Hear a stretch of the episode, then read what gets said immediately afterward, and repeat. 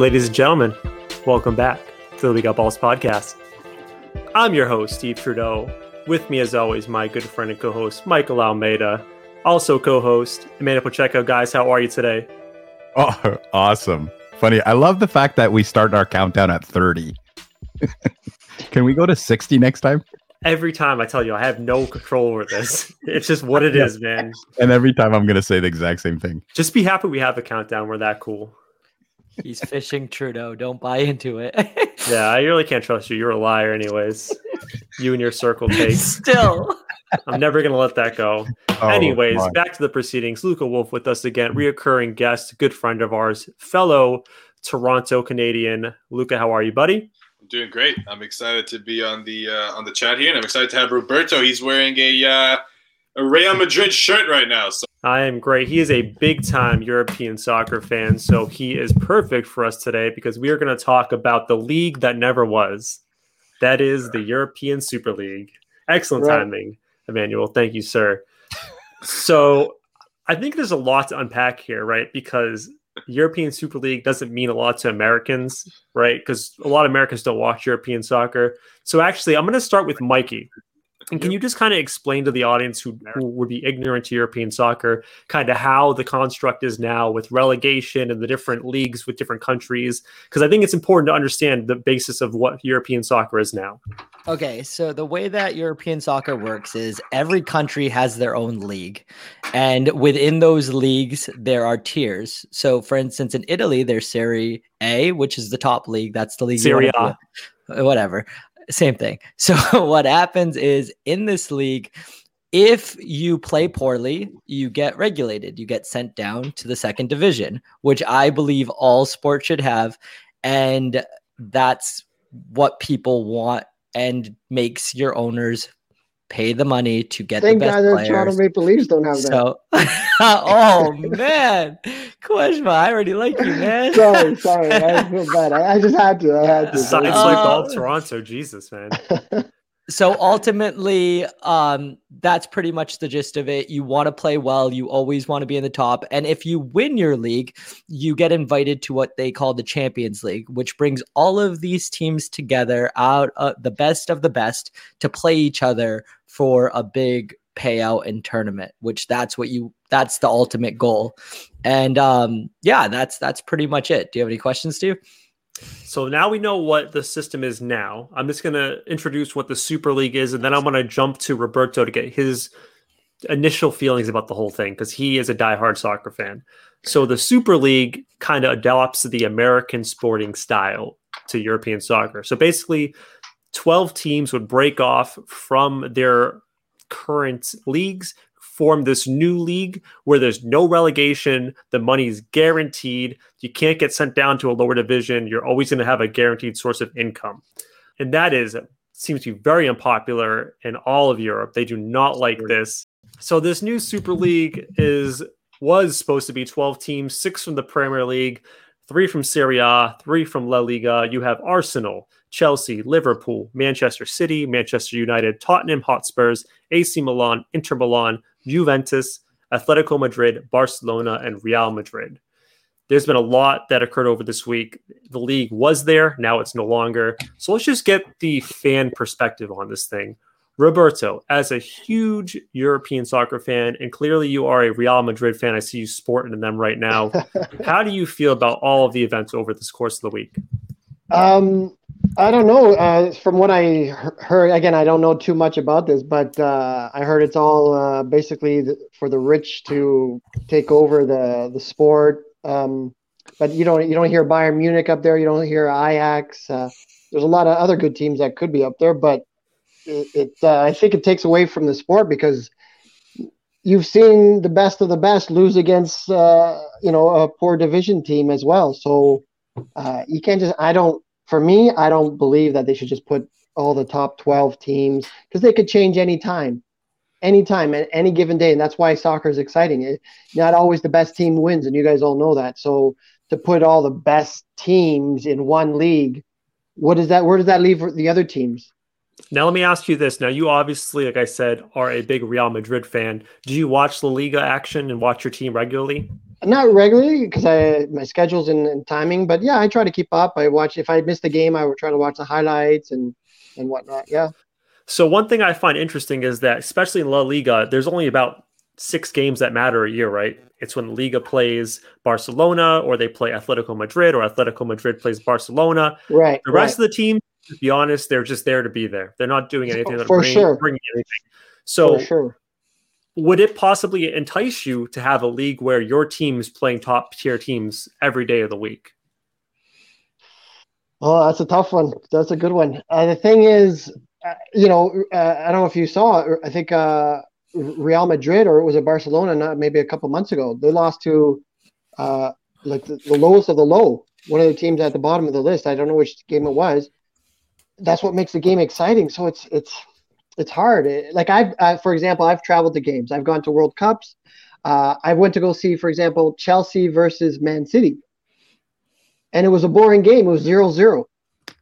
It was okay. It, it was no action or nothing, but uh, everyone loves to see an underdog beat the the winners or something. That's what makes the game so fun and exciting, you know. And it's hard, you know. Yes, it's great to see Real Madrid, Barcelona, but that's why it's special to see it once in a while. It's like a treat not every week or not every three weeks. Uh, oh, well, they're playing again. You know. You know. So, uh, Luca, you're from the North American sporting style. Like, there's no relegation in our sports. It's pretty much the teams in the league are in the league no matter what. How do you take all this? Well, it's it's interesting because in the North American uh, region, it's it's it's very it, a that's the way it has been for a very long time, and the North American fans are used to seeing it this way. And there's a lot of history with soccer in in in, in the European region, and beyond that, it it the the sport of soccer is so big that the different leagues help out and, and are targeting different audience members. So if you're in a small English city or you're in a small English area, what can get you to really go and vote for your team and really be a supportive character in that whole entire process is having to be able to hold your leadership accountable and being able to play against these teams uh, and be able to work your way up to the Premier League. I mean, that's why it is the Premier League. And the other point that Roberto made that was really that was interesting and also well said was those key matchups are real real important elements because they're key matchups that you don't see all the time. That's why they're special. If you see the same teams going at it every time, uh, then you're not going to be able to you're not going to be able to enjoy it as much as you would if you know it's coming in a month's time. Teams have time to prepare, and they're special. I mean, you're not going to have you know you're not going to have a chocolate lava cake with every single meal you eat. But if you know Friday's chocolate lava cake day, then you're going to enjoy that chocolate cake lava cake a little bit more. You know what I mean? Makes sense. Yeah. So obviously, Roberto, I think from the, the, feeling I'm getting is you are anti the Super League sort of construct. Luca, you've uh, just you've just presented. Bit. You're yeah, so you're you're somewhat against it. Luca, yeah. you seem to be against it. Mikey, someone who uh, does this for a living, you coach soccer. You're you're used to the idea of moving up and down different leagues do you like the idea of having consistency from like a coaching standpoint or a management standpoint do you like the idea of like you know you'll always be against these teams in this league or do you find it to be exciting the fact that maybe you could be pushed down or up I don't like it from the standpoint of you're taking the best teams, but you're not allowing any regulation, right? And you're not only that, you're not truly the best teams if you don't have PSG or Bayern Munich. Um, you know, I would love to see it and uh, Quaresma will definitely, I think, support me on this. See one of the Portuguese teams like Benfica or Sporting or Porto. There you go. In there as well. Um, so I don't feel like what that's not a super league without those guys. Also, what kind of nonsense is this where there's no punishment for being bad, right? So if you're losing, you're not going to always get the best players anymore, right? Because it's that simple. You need to play everybody, get better, see what players are out there to like for instance, a lot of people uh Trudeau, you know Wayne Rooney, right? Yeah, seven where he's a Manchester United striker from back in the day, England. Yeah, for sure. So they would have that would have never happened, and either would Cristiano Ronaldo with him being in Sporting without Man U grabbing those type of players, and you don't see those players if you don't play those teams. It's that simple. So uh, it just doesn't we'll we'll probably get into the next part of why the Super League was created, but being honest, it just isn't it doesn't feel right. Not only that, I also don't feel like the leagues like what they're based on. Soccer was based on little villages playing each other from everyday people. This is not a rich man like Henry over at Liverpool coming in and making it a business. This is literally people who have made this into their history and their everyday lives. So go ahead, Emmanuel. So, so what about the fans themselves in the UK? Because all I hear is nothing but like just negative about. Everybody's against the Super League. I don't understand how they can continue to go down this path, right? Uh, if the fans aren't on board. So the reason why they can't go down this path and the reason why there's no more Super League is that all the English clubs are sayonara. Um, they have all left because of backlash. I think there's a lot of ways to like transition from here. But before I move us along into more Super League talk, uh, Luca, did you have something to add to that? Well, I think this may serve as a transitional topic, to be honest with you. But it's interesting because the way they attacked this Super League announcement, like I feel like so many companies can learn from this because it feels as if they weren't in touch with the audience that they were targeting. I mean, obviously, because it was a complete misfire. So this is why a lot of teams that I've noticed will leak rumors, unofficial rumors, but just leak rumors and be able to see the fan response. Is it going to do well? Is it not? And then all of a sudden, you know, that rumor is true, or you can turn it down. I feel like there could have been a lot of ways that they could have tackled such a huge, huge announcement, but it felt like they just thought that they had the right deal and, and put it out there and, and now have to pay the price for it. But I mean, it, it seems like an idea that three Americans made it and just shot it out there. Like it doesn't even feel like it was it should have made it past the production meeting. So again, you go Trudeau because you want to say it, but I feel like they, they could have figured out a better way to position this. It's such a huge announcement. I, I, wanted to talk about the money, but you made a point about the three Americans, and there's three owners in particular that's taking a lot of heat um, over the Super League. Uh, first, it's uh, the Arsenal owner Stan Kroenke. Uh, he's an American. He owns the club. He also owns the LA Rams, the Denver Nuggets, Colorado Avalanche, and Colorado Rapids. So that guy has tons of money. Oh my God. Uh, John Henry, who also owns the Boston Red Sox, owns Liverpool. And I don't know who the third one is. I apologize. I'm not brushed up in my research, but um, I find it interesting that the American owners are taking the majority of the heat on this issue, and I think possibly it's because that they're trying to take the European soccer model and adapt it to a American sporting model. So, Roberto, um, do you think it's fair that the American owners are taking the majority of the heat on this, or do you think there's more blame to be passed around? Uh, I don't know. You know what? because it comes it, it, it looks like they, it's like a monopoly, right? You, whoever's got uh, the most money. But what happens when the Arabs start getting involved as well, right? We got a we got something jumping out. We're looking at uh, we're looking at some websites here.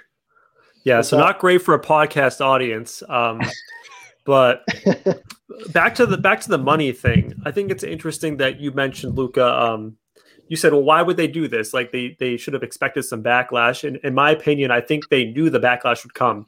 A lot of these owners came out afterwards and said, we didn't realize fans would be so upset, and that's complete bullshit. They absolutely knew what was going to happen. They knew that this was going to be very unpopular, but here's what made them do it. The founding 12 clubs were promised 4.3 billion with a B dollars. So each club was going to get 400 million dollars just for joining the league itself. That doesn't include all the money year in year because you can imagine if you have these 12 dominant clubs in one league, people are going to be wanting to watch this league and the television dollars going to be insane. So this was purely a greed move by the owners of these clubs. They knew that there was going to be backlash, but I think that what they miscalculated was the backlash would cause sponsorship to be a little shaky about actually joining and backing them with the financials. Mikey. Trudeau, to add to that, one of the reasons they did it was to tiptoe around UEFA and government restrictions. So by making a super league, they do not have to obey by any different kind of rules. They set their own rules when it comes to them playing and then UEFA the restrictions there that's where you're going to undermine them because you don't have a labor force. You don't have any unions. You're making your own league. Like that's crazy. So you mentioned the government restrictions, but as soon as these European teams from England started to form the Super League, Mr. Boris Johnson got in there real quick when the PR stunt and said, "Uh, uh, I am not letting this happen," because he knew it would be a very popular move for him, which it was. But I think that if the teams did form a Super League, there would be some very, very heavy restrictions and sanctions by the government. Go ahead, Mike. Not only that, a lot of people don't understand if you actually pull back the financials. A team like Tottenham has a $175 million loan from the British government right now to run, to build their stadium, to do what they've been doing. They hired a great coach and sacked him because of the whole decision. There's a lot of things that it, it seems like this, okay? It just like us all five of us wanted to make a super league. We all own a team, right? Let's go get this. You see this napkin right here? Let's drop a plan. And this is our plan. We're not going to put it in. That's what these owners did. They said, let's put it on this napkin and we'll be fine. And everyone's going to go with it and we're going to make a ton of money. That's that was practically their plan. I uh the one thing I'm gonna say just before Mayo jumps in, but the one thing I wanted to say is it's really interesting on two fronts. A, it feels like, from what I'm understanding, is basically you have a bunch of billionaires who've really not been said no very often, don't take no for an answer, and they wanted this because of the pot of gold at the end. And whatever data they got saying otherwise, it looks like they just kind of pushed it to the side. They're like, no, no, no. I'm sure someone must have told them that this could be as big of a backlash as it could have been. I mean, it can't just be that no one saw that coming, as you said, Trudeau. So they probably just put it went in one year, went out the other, and they made the decision. The second thing I want to say is, does this not show the power of the consumer? Like when we want big corporations to change their way and to change what they're able to do, this proves that if the entire consuming population feels one way about it, to a certain degree, like you know, when you say people against fast food, you know, if you want McDonald's to change the way that they do their burgers, just don't buy the burgers and they'll find a way to adapt to the consumer. This is a perfect example of that on a different scale. Whereas if you want something to stay the same and you want this not to happen, well, the power of the consumer was on full display. It stopped a, a it stopped billionaires getting more billions of dollars. One of the hardest things you can do in this society. Well, and I just wanted to add because I'm watching all the news and and all this stuff, and and I'm looking and it says, and this is a perfect quote: is the bonfire of greed and the worst announcement in football history is just some of the reaction across Europe. Go ahead, Sounds Mike. all right. All right. So once again, it comes down to Trudeau. I'm going to do your favorite segment called "Leading the Witness." Okay, buddy. who are the who are the two teams that pulled out first? I have that for you. Unless Roberto, I mean, you've been you you you must know this. No, Uh, no, no, I swear, I, this new league thing, I, I just saw a little bit on the social media, but I didn't bother paying attention because I, I, I, for me, I don't think it's gonna happen go through, so I didn't even pay attention too much about it. So I think their first problem before I answer this question, Mikey, is they didn't have all their ducks in a row. They clearly did not sit down with all 12 owners and say, hey, shit's going to hit the fan, but we got to stand strong and form that wall. Because what happened was as soon as one or two ducks fell, all the dominoes fell, right? So the first two was Chelsea and um, Manchester City. And I believe uh, Chelsea, was it Chelsea that had all the fans get in front of the bus and prevent the players from getting to the game, or was it Arsenal? Does No, anyone have an answer for that? you just literally hit it the nail right on the top. Listen, the reason they did it was Chelsea and Man City are two of the wealthiest clubs in the world. They are not like, no offense, Roberto, Real Madrid, who's billions in debt supposedly, or Barcelona, right? That is why they pulled out. They don't need the Super League. They're making plenty of money. The teams like Barca, Real Madrid, the Spurs, not so much Manchester United. No one knows what the hell's going on Manchester United. So I want to actually ask, say something about Mikey and baseball, and then jump to Roberto. But Mikey, you understand baseball and the idea of revenue sharing, correct? Yeah. So basically, you have a couple teams like the Red Sox, the Yankees, the Cardinals, um, the Dodgers, like big market teams that people tune in to watch. They bring in tons of money, and then you have these small market teams like the Miami Marlins, or um, trying to think of another The Rays, the A's. Right. So you have the rich and the poor. And year after year after year, with revenue sharing, the rich pretty much pay for the poor to be there. So basically, the rich teams are bringing all the revenue dollars, they're bringing all the sponsorship dollars. Because listen, Roberto, you you're a Real Madrid fan. La Liga, people don't watch the Liga to watch. I don't know who else is in the league, but they they tune in to watch Real Madrid. They tune in to watch Barcelona. They tune in to watch Atletico. And these very rich teams are like, you know what? We're tired of paying for the poor, and that's why, especially in the Liga, they bounced. And I think that those two teams that are remaining, and before I jump to Roberto, there are still four teams that have not um, jumped out of the Super League. The teams are Real Madrid, your boys, Barcelona, Juventus, and AC Milan. And it's no coincidence that it's the Serie A teams, and it's no coincidence that's the La Liga teams, because those are two leagues that are very top heavy, right? And those teams are tired of paying for the poor teams. So I don't know. Have you have do you have any feelings about that sentiment, Roberto, where your team is possibly bringing all the revenue dollars for some of those other lower La Liga teams? It's hard. I, uh, I you're you're right. I'm sure they are uh, Barcelona and, and Real Madrid, but uh, you know, because in the end, you're right. The rest of the leagues don't really pay attention. Everyone's watching the highlights of what happened to Barcelona this weekend. Did they now Real Madrid, Barcelona, and Atletico, they're a point away from each other. So everyone's just focusing on those top three teams right now. So, and when they play, and you saw they're playing Sevilla, they're playing all these, and even a tie makes or breaks. Oh, shoot, now they're three points behind, one point behind. So all people are care about is those top three teams. Uh, I've been fortunate. I've been lucky because one of my friends is the GM for one of the teams in, in La Liga. And he's uh, basically, I don't know if you ever heard of. When is he joining the podcast? yeah, he's super busy. So what's right what's now. great what's great is that um, I got an opportunity to go behind the scenes in Spain, and he told me the stress behind this, and and so right now I believe there are I don't know how many teams are in La Liga, twenty. Sure, your guess Say is 20. I, and I think they're they're usually fifteenth and Ronaldo, the Brazilian Ronaldo, uh, is part is uh, 51% ownership of the team, and they were just telling me about how much there's so much politics behind, and they're just a Mickey Mouse team. Like they're not, they've been relegated before. They're trying to stay on. They're uh, and it's hard to to just maintain that that that they know when they play against Real Madrid, Barcelona, uh, Atletico, that's when their stadium is packed that's when people are coming into the watching their games at their own home uh, home uh, home field. So I don't know, like to to say, you know, what you were mentioning about them going to another league.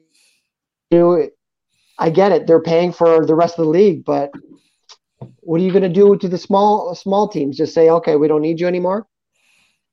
I think one of the more interesting elements, and I'll let Luca or Mikey chime in on this. I think one of the more interesting elements of this whole story is that sides that are traditionally the bad guys, quote unquote, so FIFA, UEFA, typically we look at them like, oh, these are the bad guys. Like they're doing terrible things. Like, you know how much crap uh, FIFA got for having their next World Cup in Qatar? Like these aren't very like traditionally thought of as good entities, but they have found themselves on the right side of this whole thing. And now they are looked at as like, oh, they're saving soccer, when traditionally they are looked at as like the bad guys of soccer. So I don't think there's really one good and good side or golden side of this whole thing. I do agree with the sentiment that um, that traditional European soccer model with relegation and the different country leagues. Like I love it. I think that's what makes European soccer a beautiful sport to watch and enjoy. But I think it's interesting that FIFA and UEFA is like riding high on the white horse for this whole issue. Luca. Um, it's a good point that you touched on because yeah, FIFA and, and UEFA they're looked as bad guys, um, but they're bad guys that everyone knows. You know what I mean? There's bad guys everyone's comfortable with, and that's the that's the population that is consuming soccer. So now that you're going to take that bad guy that we know, and you're now threatening that some other thing that we've never experienced before, as a population, that's when people get uneasy and they don't want to change something that they love. Right. So, especially now when you can label it easily with greed, with money, and those headlines that Emmanuel read a little bit earlier, uh, it, it becomes it becomes clear as day that there's really no No, no, no. I'm saying is that when Emmanuel was reading through the, the headlines on the internet, when he when he did the the the the the, the screen share, uh, you could see that it wasn't it wasn't accepted well. And again, that's because people don't know how it's going to be, and people also don't like changing something that they truly truly enjoy. Uh, and, and and and and at the end of the day, there's no way around it. But uh, it wasn't going to benefit everyone. It maybe would have benefited a few overseas people who didn't really watch it, but all the fans that watch it on a regular basis, that are the number one consumer base of of uh, of soccer, um, th- there's there's no way that they they would have you know they would have liked to change what they truly love. Luca, I just have a quick question for you because I'm just curious about it. What bad guys are you comfortable with? well, no, but no, but like there's- which ones? Like Well, Shrek? think about it. Is Shrek a bad guy? No, but what I'm saying is that you you know what the issues are with that individual or with that entity, right? You know that it, you you can you can have your ideas that it's corrupt or whatever, but you like the structure, you like the way things are as they are, you like the relegations, you like the revenue sharing, you like those elements. If you change that, you don't know what the end result will be, and that's what people are scared of. No, I think that's a really good point, Luca. Um, you know, everyone's always comfortable with the same thing. They don't want this crazy change. Uh, and one thing that I want to point out is that, you know, while it was public backlash that really uh, started the bar rolling of destroying the Super League, we also have to look at the fact that this could have destroyed things that we love, like traditional things like the World Cup. Um, it could have destroyed the Champions League, the Europa, things that we look forward to in the soccer world. Um, and I'll get you one second, Roberto. I know that uh, FIFA threatened to block all of the teams um, as far as if a player is playing on one of these Super League teams, you're not allowed to play the World Cup. So these are things that were punitive measures against the players that maybe force the players to not even wanting the Super League themselves. Roberto, what do you think? That's what I was just going to ask. I heard that. So if you play in the Super League, you won't be able to play for the World Cup. Is that correct? That is correct. That was the threat by Come FIFA. on. And the funny thing is, you know what the uh, super team owner said? Well, we'll make our own World Cup with Super Really? League players. So yeah, that, like that right there. Even as a professional player, I'm sure everyone loves to play for their country and and and whatnot. But to actually say, sorry, if you play in the Super League, you can't play for your own country in the World Cup. That's that's good. That would be tough for any player to swallow. Shout out to the Michael Scott Paper Company because that's basically the same kind of situation. Um, the other thing that I just want to add on real quick, and I know Trudeau, you want to get to a point, um, is this is messing with people's livelihoods. Think about all those merchandise stores, all those small pubs that are West Ham United, are Sunderland. Like they're you lose playing Arsenal, playing Man U. That's gonna kill you guys. It's not just. It's more than that. It's more than soccer. It's pretty ridiculous, but that's I just how just it want goes. to jump in before Luca got in there about the Michael Scott Paper Company because I think that's an amazing analogy, Mikey. No, I'm not shitting you because here's the thing, right? What happened in the office with the Michael Scott Paper Company? He left the office, started his own paper company, and Pam got a raise. Ryan got hired again. Michael Scott got a raise. So it worked out well for the teams leaving or Michael Scott and his company. I think what this does for those 12 Super League teams is now they have leverage, right? Because they go to FIFA and say, you know what? We can do this. Uh, we're not, next time, next time we're going to do it, we'll do it for real. We'll do it. I swear we'll do it. And when they negotiate in the future about um, Champions League, Europa, there'll be special considerations for those teams because they want to keep these teams happy now because they know in the future these teams mean business. So wait, does that mean Vikram is Chelsea because he bailed out at the last minute? Yes, Vikram was a smart one. Now, the only thing I'm going to say uh, is two is two points. A, I think the leverage is just going to be they what they're going to have to do, and this is why this failed. What did the consumer gain with the Super League? We know what it took away. We understand all the detriment. What did they gain? Not what did the teams gain, but what did the consumer gain? Can you answer me that? What as as I, as, I can. Roberto, I know as a Real Madrid fan, you're tired of watching your team whoop other La Liga teams six No, to zero. no, never tired, never tired. You love watching those blowouts. No, no, of course. I like I like watching close games. I like watching close. You games. like watching close games. Do you Yeah. love the Champions League? I love the Oh, Champions th- League. that's the best league. That's definitely the, best best, time. league. Yeah. Yeah. Roberto, what if I gave you the Champions League? every week. You get better soccer. That's what the consumer gets. You get better soccer, you get, get better matches, more Okay. excitement week in and week out. Okay, which makes a good valid point. Okay, so now you took the best teams in England, best teams in Spain. What happens to the, the Spanish La Liga? What happens to the English Premier League? Who's going to be the, the number one team? Uh, the See- Wolves, Wolves, like like. That's who- the that- those, unfortunate those part. leagues would go down. So, you know who wins? The neutral observer. People who don't live in Spain. The Americans win. The people in China wins. The people in India wins. People who don't have a say in their like so we have MLS. Nobody cares about MLS, right? No one's Right. watching MLS. So we could care less, right? But people in Spain, they're the ones really losing. People in England, the people who are supporters of uh, Wolverhampton or uh, give me another shitty uh, English soccer team, uh, Hull City. You know what I mean? Like those are the guys who are really losing. Sheffield. United, baby.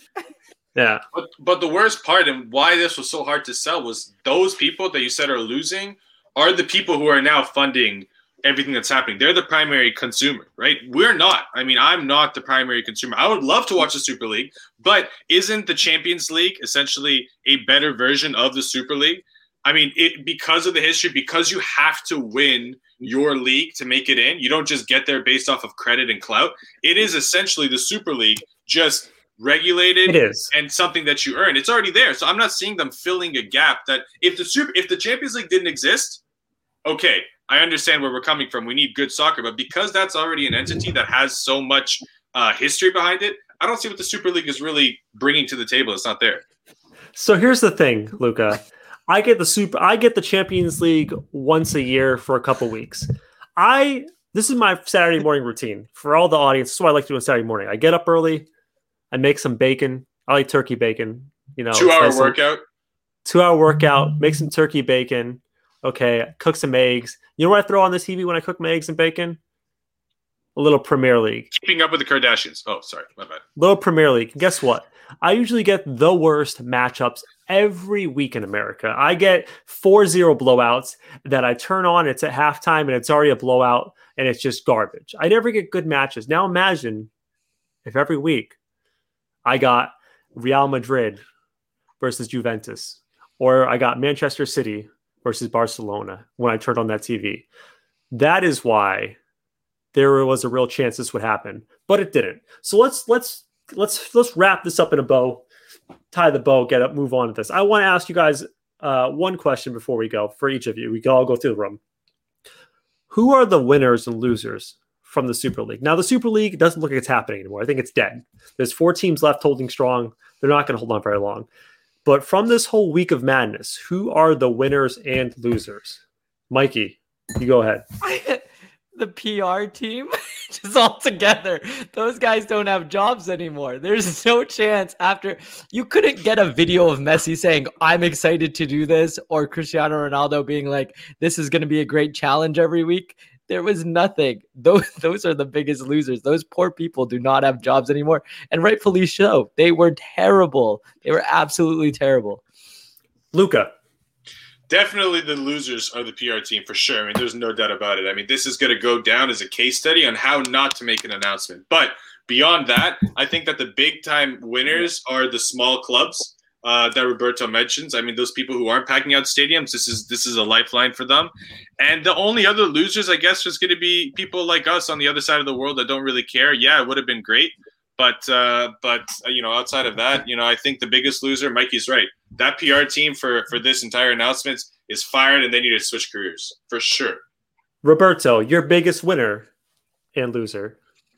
I, I I don't think about winner. I don't know. I don't think there's anybody that wins in this uh, besides got you some whoever gets the money, unless they get the whoever gets the big bucks, and it's all about the money, obviously. But losers, the fans. Not everybody is a Real Madrid fan, Barcelona fan. So there's gonna be a lot of fans that are missing out on that. There's gonna be because a lot of people are diehard fans. They want their own country. I mean, their own city to win.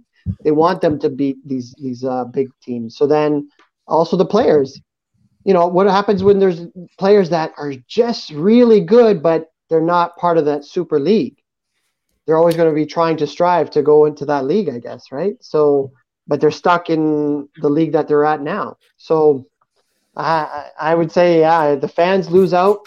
I say that some of the players lose out. So uh, only the owners, uh, basically the owners that make all these. What you said, four billion dollars. Yeah. Yeah. Whew, those So- are the ones. That's it. The winners and losers of this whole thing.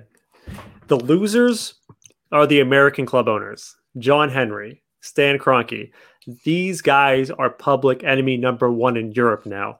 See you later. They're going to be kicked out. At some point, they're going to be forced to sell. The winners, here's the winners, guys. Paris Saint Germain, Dortmund, Bayern Munich. Because you know what? They said, nah, forget you, Super League. These guys are the top clubs in France and Germany, and they got a chance to say, no, we're better than that. We have principle. They look like the knight in shining armor. They're the good guys. Everyone loves them now. They are the biggest winners of this whole thing. And before we get you out of here, Luca, I know you got to run. Quick question, and I want to ask you guys all before we, before we throw this Super League topic in the trash. Let's say they had the Super League, but the Super League had relegation. So instead of the Champions League, right, it was just a Super League. So if you won your individual country league, you get promoted to the Super League. Would you be in favor of that concept? Um, that's that's a different concept. That's a really good question. The only thing is, then, what would be the difference between that and the Premier and the Champions League? Would it just Well- be the reoccurrence and the fact that there's more football? It would be a full season. So you don't play Yeah. in your you don't play in the Premier League anymore. You play in the top tier league of Europe. So instead of like the Premier League, Serie A, Bundesliga A, it's the Premier League. That's what you strive for. I think in a vacuum that seems that seems nice from an American perspective, but you would have to take into consideration the ripple effect it would have on the rest of soccer. So I can't do that equation now, but it, it, it depends on how that would happen and what would the soccer fans lose with that movement. But not not a terrible not a terrible. I think that's going to be if they do it again, they're gonna have that's gonna have to be the starting point of the very next conversation they have if they want to have it.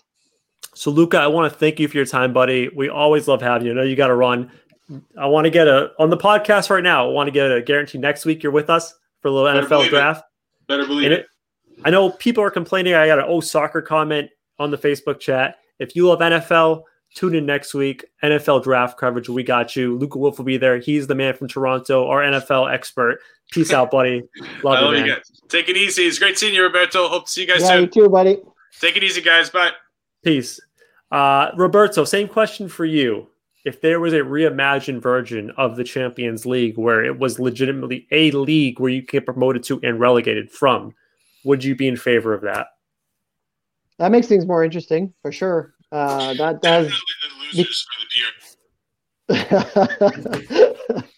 yeah, that does make things more interesting. That's for sure. All right.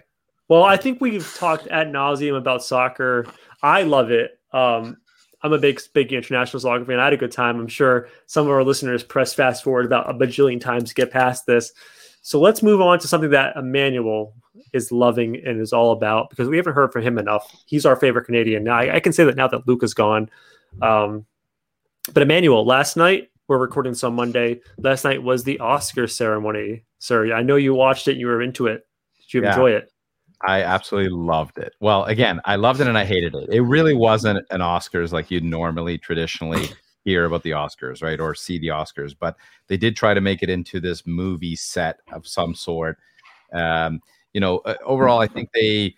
Uh, it, it was it, it, it was a little bit disappointing on a few fronts. Like at the ending, for those who who kind of watched it, uh, you know, where you have Anthony Hopkins who won uh, for Best Actor, and he wasn't even there, right? And yet they had a perfect opportunity for Chad Boseman to to to to have you know just a really good moment for the country, for the world to kind of uh, talk about that, and and it, it didn't happen, right? So I thought it was very anticlimactic at the end. Um, we have to say though, should I mention again who won the actual contest of uh, the voting contest? Trudeau. I think that's a fantastic idea. fantastic. So the winner of the so we had a poll that we gave out to all friends and family and people all over the world. I have to tell the little story because I basically I invited Trudeau and Trudeau doesn't like social media. He doesn't like to be on anything. So as soon as I sent it to him, he sent it back and he said, uh, "Yeah, I'm in, no problem." So he he filled it out. But then I sent him a note back and said, "Well, now Google has all of your information and they're tracking you." And he says, No, they're not because I put myself as being in France. he literally did that. And so, anyways, that's the other story. But he did win. Now, Trudeau, can you mention how you actually got all like most of them right? Can you mention how you did that? I didn't, I didn't I didn't specify the rules, but can you specify tell me exactly what happened? So I want to ask you a question as a response to your question. As we do our little big baller bucket segment about basketball, you know nothing about, about basketball, No. but what do you always say about basketball when I ask you about what team is good or not? I, it You- doesn't. It just it's the the shi- the best helmets and the best uniforms. Well, all I you say this is your quote. You say, "I don't know basketball, but I know blank." I know numbers. I know stats. I know. Yeah, yeah, yeah. That's true. Bingo, bingo. So what did you do? What did you do? So I just went to the Vegas betting site and I found all the heavy favorites and I just picked all the heavy betting favorites. Yep. That's the numbers. Boom. Winner, You winner, did. chicken dinner. now, what happened though was that who came in second place? So that is interesting. I feel terrible because your wife came in second place. Yeah, and, And honestly, apparently she did not look up the betting fa- No. favorites. And she one hundred picked percent. Honestly from her heart. And she came in a very close second. And I Oh, yeah. feel terrible for beating her after cheat. Well, I didn't cheat because there were no rules established. Oh, yeah, no, no, you didn't cheat. I'm not, and I never said you cheated. Remember, I all I said was that you you definitely took advantage of, and it was the stats. It was basically you looked at what the you know what what each one would be doing normally, and you did the right thing. So I'm okay with that. Next time I'll just write the 45 page legal clause. Okay. That's So all. let's throw this out to the group. Um, I actually want to talk about. Let's talk about some of the hot um, categories that everyone can kind of Mhm. get involved with. Uh, I want to start with Best Picture because it's something that's like it's the Oscars. It's the the category everyone cares about and wants to know who won. Did any of you guys watch any of these Best Picture films? 'Cause I've watched two out of the one, two, three, four, five. I think there's eight. I watched two out of the eight. Um, so, Mike, have you watched any of these movies, or do you want me to actually say what the new movies were? Sure. All right, I'm going to say this is going to be a zero movie watch for you, sir. Uh, so the movies were Nomadland, The Father, Judas and the Black Messiah, Mank, Minari, Promising Young Woman, Sound of Metal, and The Trial of the Chicago Seven. So, Mikey, have you watched any of those films? To me, that all sound like Derek Zoolander's like pitch moves and stuff like that. Doesn't even sound like real movies. No, I didn't watch any of them. I almost did watch the Judas one. You should watch that. It's a very good movie. It's a very good movie. You were too busy watching Pokemon and all your nonsense.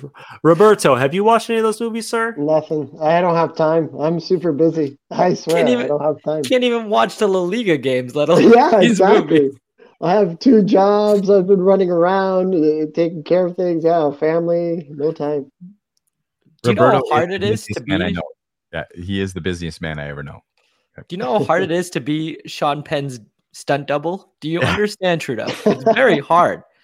It's not easy. So you're doing a good job, Kweshba. Keep it up. Thanks. Oh, see, see, Myra thinks it was rigged. See, see, Myra, see, If Yeah. if by rigged you mean I knew all the answers, then yes. yeah. So Manuel, for you, did how many of those movies did you actually watch personally?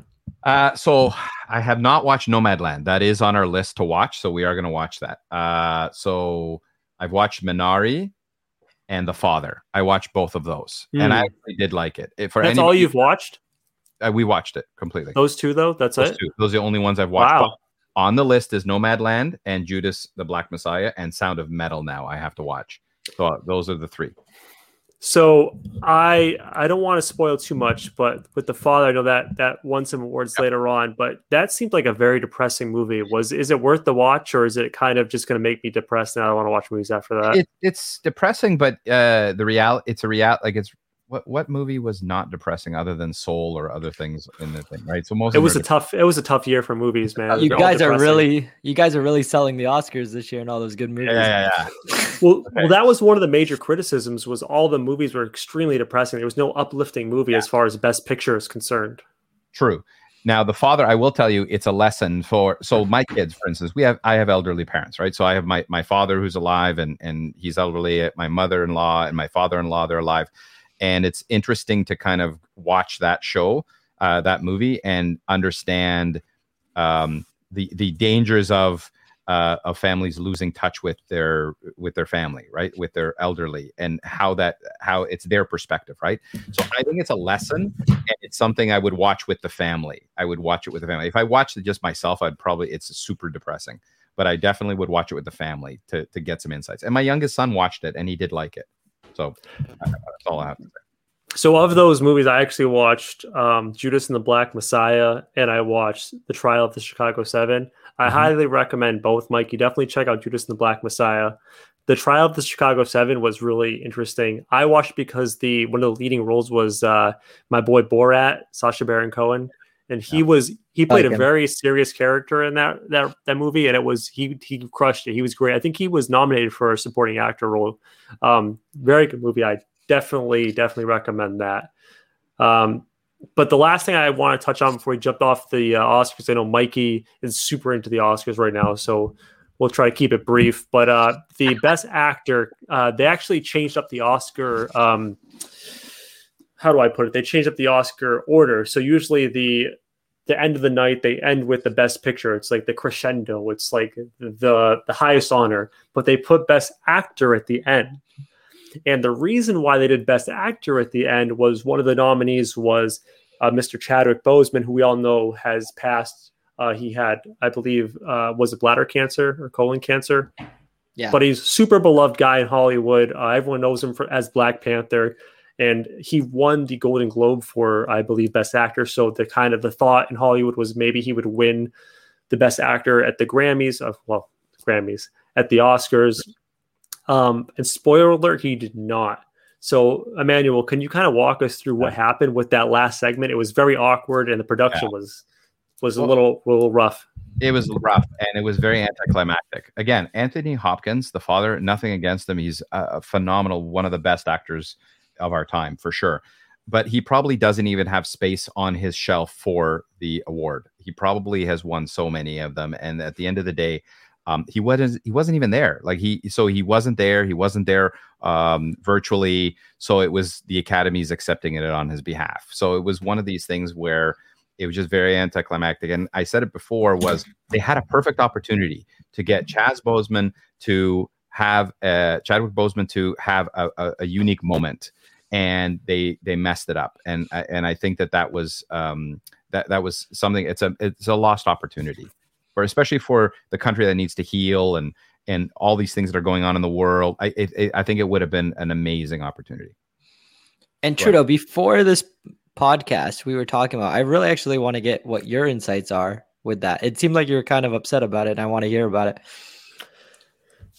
So I'm going to be honest, and I'm going to ask you guys a question. I did not watch Ma Rainey's Black Bottom, which is the movie he was nominated for for Best Actor. Did any of you guys watch it?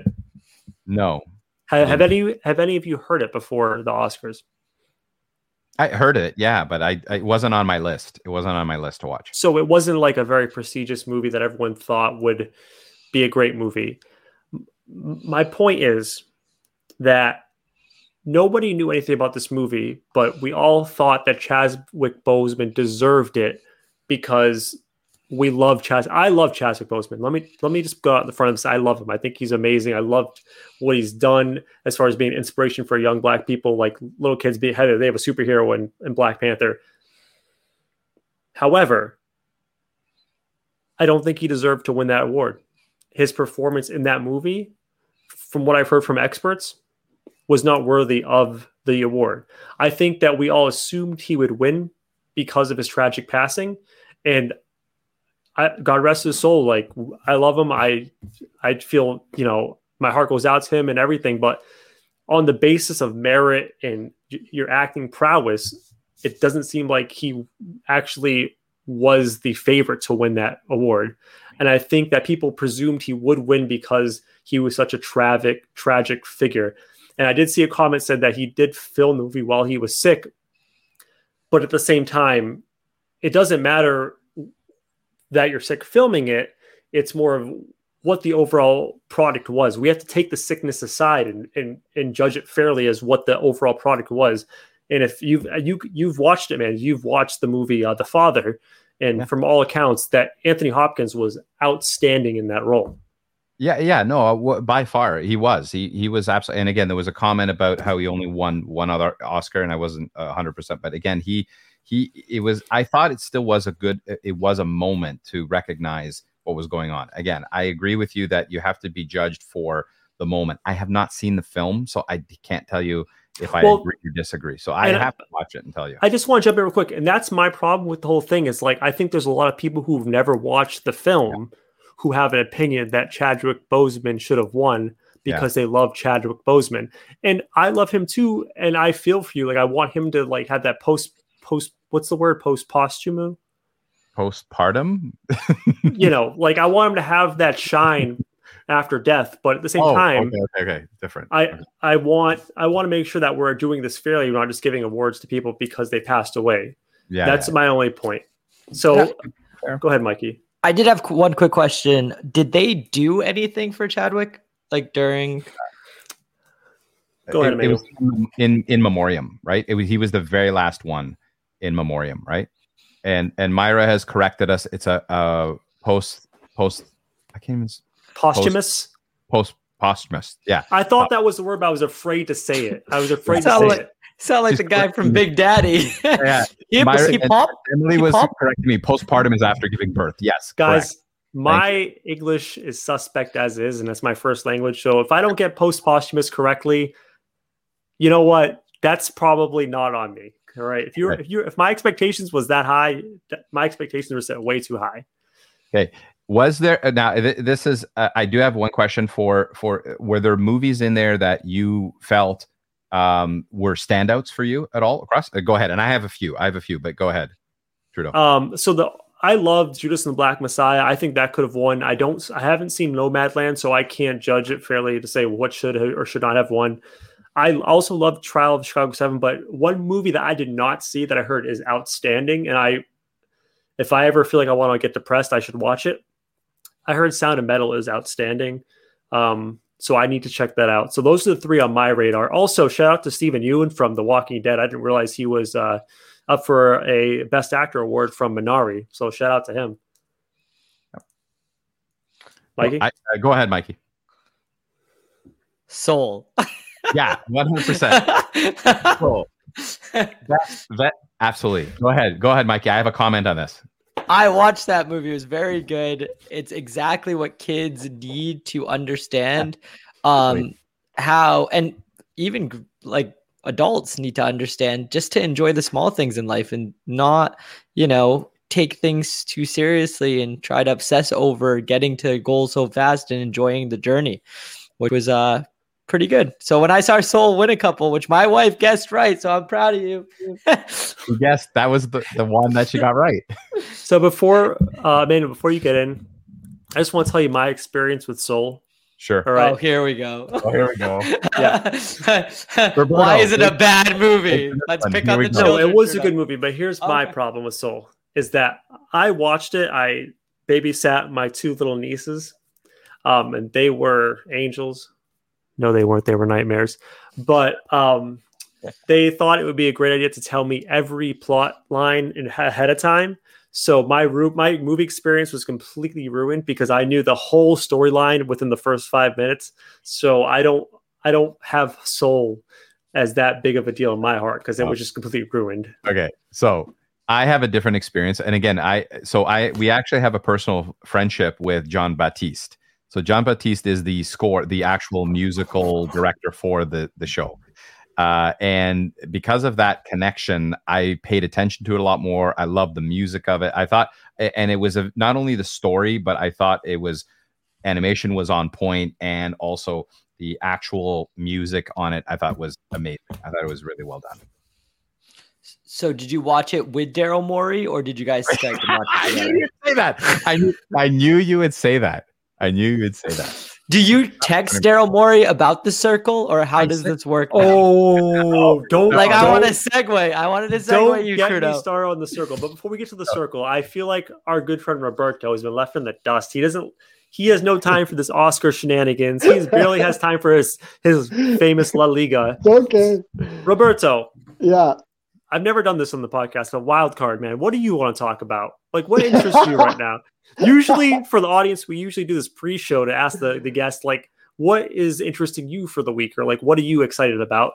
Right now, we're doing it live on air, so hopefully, this is a good good answer. Roberto, what's going on, man? What excites you in sports or entertainment or the world? COVID nineteen. That's not exciting. No, All right. no, no, Moving no, no, the no, circle. no. Nothing. I don't know. I, I I follow. I just go with the flow. I go with the flow. You want to talk about Oscars? I talk about Oscars. You want to talk about soccer? Soccer? Anything? I'm good. I'm good. Excellent. So we'll talk about the circle. Let me tell you about the Oh my circle, god, Roberto. jeez. The Louise. what? The It- it's circle. basically ah, a way go, to join go. his cult, Roberto. So Roberto, get ready for oh, the cult. into. Emmanuel, explain the circle to Roberto. Here we go. So the circle is the stupidest show that I've ever seen on TV. Wait, Emmanuel, you, you want to get your Google sheet up real quick? I already got it up. That Don't up. I already Okay, got it up. I already got it up. So we have watched it. We're in episode six or seven, I think.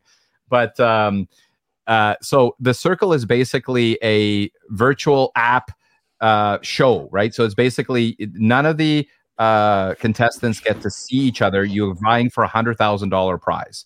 You get to uh, interact with this circle app, which is your screen in every single person apartment, which is they're all in the same building.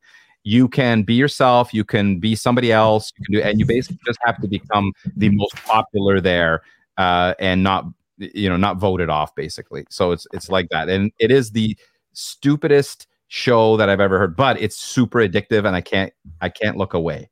And now I have to blame Trudeau because now my daughter Jenilyn is watching it and is completely addicted to it. And Myra watches it, and she's the other day I said I can't watch this anymore, and she said, "No, let's put it on. Let's go watch. Let's watch the next." And we've now made it to to episode six, I think. Do not tell me who wins because I do not know. I will not. But do you have any regrets as far as watching the show? Are you happy with your decisions? Yeah, well, the thing is that it, it just reminds me so much. Oh, here, here, look, my wife. So this is Myra. This is Myra. So stupid. You want to keep watching to see how much more stupid it gets. Okay, this is very it. true. This is very true. Okay, so I have a go ahead. question for Emmanuel. Emmanuel, so what was more depressing, watching the sound of metal or when you are, you know, getting ready for bed at three in the morning because you binge watched four episodes of The Circle? Which one do you feel more bad about? I, I feel worse. I definitely feel worse about watching the circle. And we do. We have watched it like two episodes at a time, but then we pretty much cut ourselves off. Okay. What's the line from uh from the movie? Uh, good God, I'm blanking. Uh, the one with the uh, Brad Pitt. The ho. What? No, no. You're No. talking about Wolf of Wall Street, and it was Wall Matthew Street. McConaughey. Who was in it? Leonardo DiCaprio was in it. My bad. Oh god. I always mix those two up. But anyways, what I was gonna use is the line. Those are rookie numbers. Two shows in one night. Have Yeah, you yeah, done four shows? Have you done five shows or six shows No. in one night? No, How, how did he beat you guys in movie things? He didn't know Robin Williams is good at Will Hunting. I know. He's got this one coming. This is I don't know. He's got a Okay. supercomputer I know somewhere. numbers. Okay. I got. I gotta ask Roberto though. Are there any TV shows or Netflix that you're watching now? Because I'd always want to know kind of what you're watching in the background. Really? For Yeah. me, uh, uh, I think at one point I was watching um, o- Ozark. You Oh, yeah. Oh, that's a good show. That was I, I, again. I so I don't like watching. You, you got you're talking to a guy that I don't like watching shows, movies, not because they're not amazing, is because they're addictive. So Oh. I'm gonna binge and I'm gonna watch one, and next thing you know, there's ten hours that went by. I just wasted my life watching people act on TV. And guess what? I sat here with a bag of chips or do whatever. So I try to avoid watching all these amazing shows. I try to like go exercise, see friends, live a life because I'm telling you, they're doing show after show after show just to get you guys hooked. And it works. It works. So last thing I saw was Ozark, and you know what? And people try to get me on all these other ones, uh, Money Heist and uh, all these other ones. I was like, no, no, no. I don't even want to try. I don't even want to try. So Trudeau, how do you feel about your life now that you've heard Roberto? talk I said, "Where's my dealer at? Because I want some more of that shit." And- yeah. So again, I'm not big on reality TV shows, but it is it is actually fascinating because it is kind of a uh it it it is kind of a show for the times and how superficial a lot of things are and how interesting um the the all of the different social media uh, addictions can happen and this But- is part of it as well I think there's an interesting lesson in the circle. I don't know how far you've gotten, but the people who are catfishing and being dishonest Yeah. seem to be getting kicked off the show, and the people who are the most honest and genuine seem to be liked the most and make it the farthest. So there is a lesson to be learned: is to be yourself, and they will love you for it. Yeah, and it's the short term gain is not going to win, right? Because at the end of the day, I think it it, it does, um, and we're seeing this already and kind of halfway through the show. Like uh, the one that I immediately fell in love with was Shabam, right? So Shoe bomb. right? so and uh you know he was the one that i i loved and and he was the most genuine right How, how do you feel about Joey? joey uh, again joey is uh your typical european lives with his mom mommy's boy uh you know so I, I i thought he was very genuine as well so i liked him i like joey but So I ended up by starting the show and hating Joey. I was like, please get this guy off first episode. He is the worst. He- Mikey, for you, you don't you haven't watched the show. Emmanuel did a terrible job explaining him. He is he is Pauly D, Jersey Shore, Oh. Joey. He Yeah. is the worst. But you end up by loving him because he's so genuine and so nice to everybody. that And? You- but before you get in, I think the another element that you need to realize about this show, and I think this is really important about the show that teaches you a life lesson, is that you shouldn't judge a book by its cover. Because I saw this guy, and I'm like, this guy is a complete douchebag, and I realized during the show he's actually a really good, nice, genuine person. So it, it teaches you a lesson that looks and the first appearances, you know, there's more to people than just a picture. completely agree completely agree and i did again i did like joey just because he was very loyal to shabab right shabam so that that's I feel like you give him a new name every time. it's Sh- shubi shubi okay go ahead go ahead mikey What happens if if he's really just catfishing the audience? yeah. oh Maybe, That's you know some, what? I'm that's gonna some 40 chess. I'm gonna actually search him now, and I'm gonna be part of his social media. let's do it the circle as part of this. I think we should just do that exactly. Emmanuel, I want you to text me when you're about to watch the last show because I'm going to tell you who the winner is just to, just to do it to you. I love this from somebody uh, that just uh, that just commented based on season two reactions so far. Did you really learn that lesson, Steve? What do you mean? I don't know. I Explain. Floor is yours. think. So I said, don't judge a book by its cover. Yeah. Um, let's see. Everyone that I hated to start, I still hate. Okay. So, yeah, we'll get to see when you get to season two. We'll talk season two. Season two, they turn the knob like all the way. Like it is crazy and bananas. I have um, to? Do I have to get to season two? like I, If I'm you want to. I mean, I say it's worth it. It's it's pretty crazy. But we're talking all this TV stuff, and I wanted to get Mikey involved because he's been kind of quiet. Um, Emmanuel, two podcasts ago, told you about this show about baseball called Brockmire. I know you've been watching it. Ah, And uh, our good friend Jimmy Gilchrist has also been binging it since you recommended it, Emmanuel. So, Mikey, how have you enjoyed Brockmire so far? it is fantastic. We're Yeah. only through season two, and it's kind of getting a little redundant, but the first season was amazing. Like, really, really good. very Um, very raunchy though. Very rude.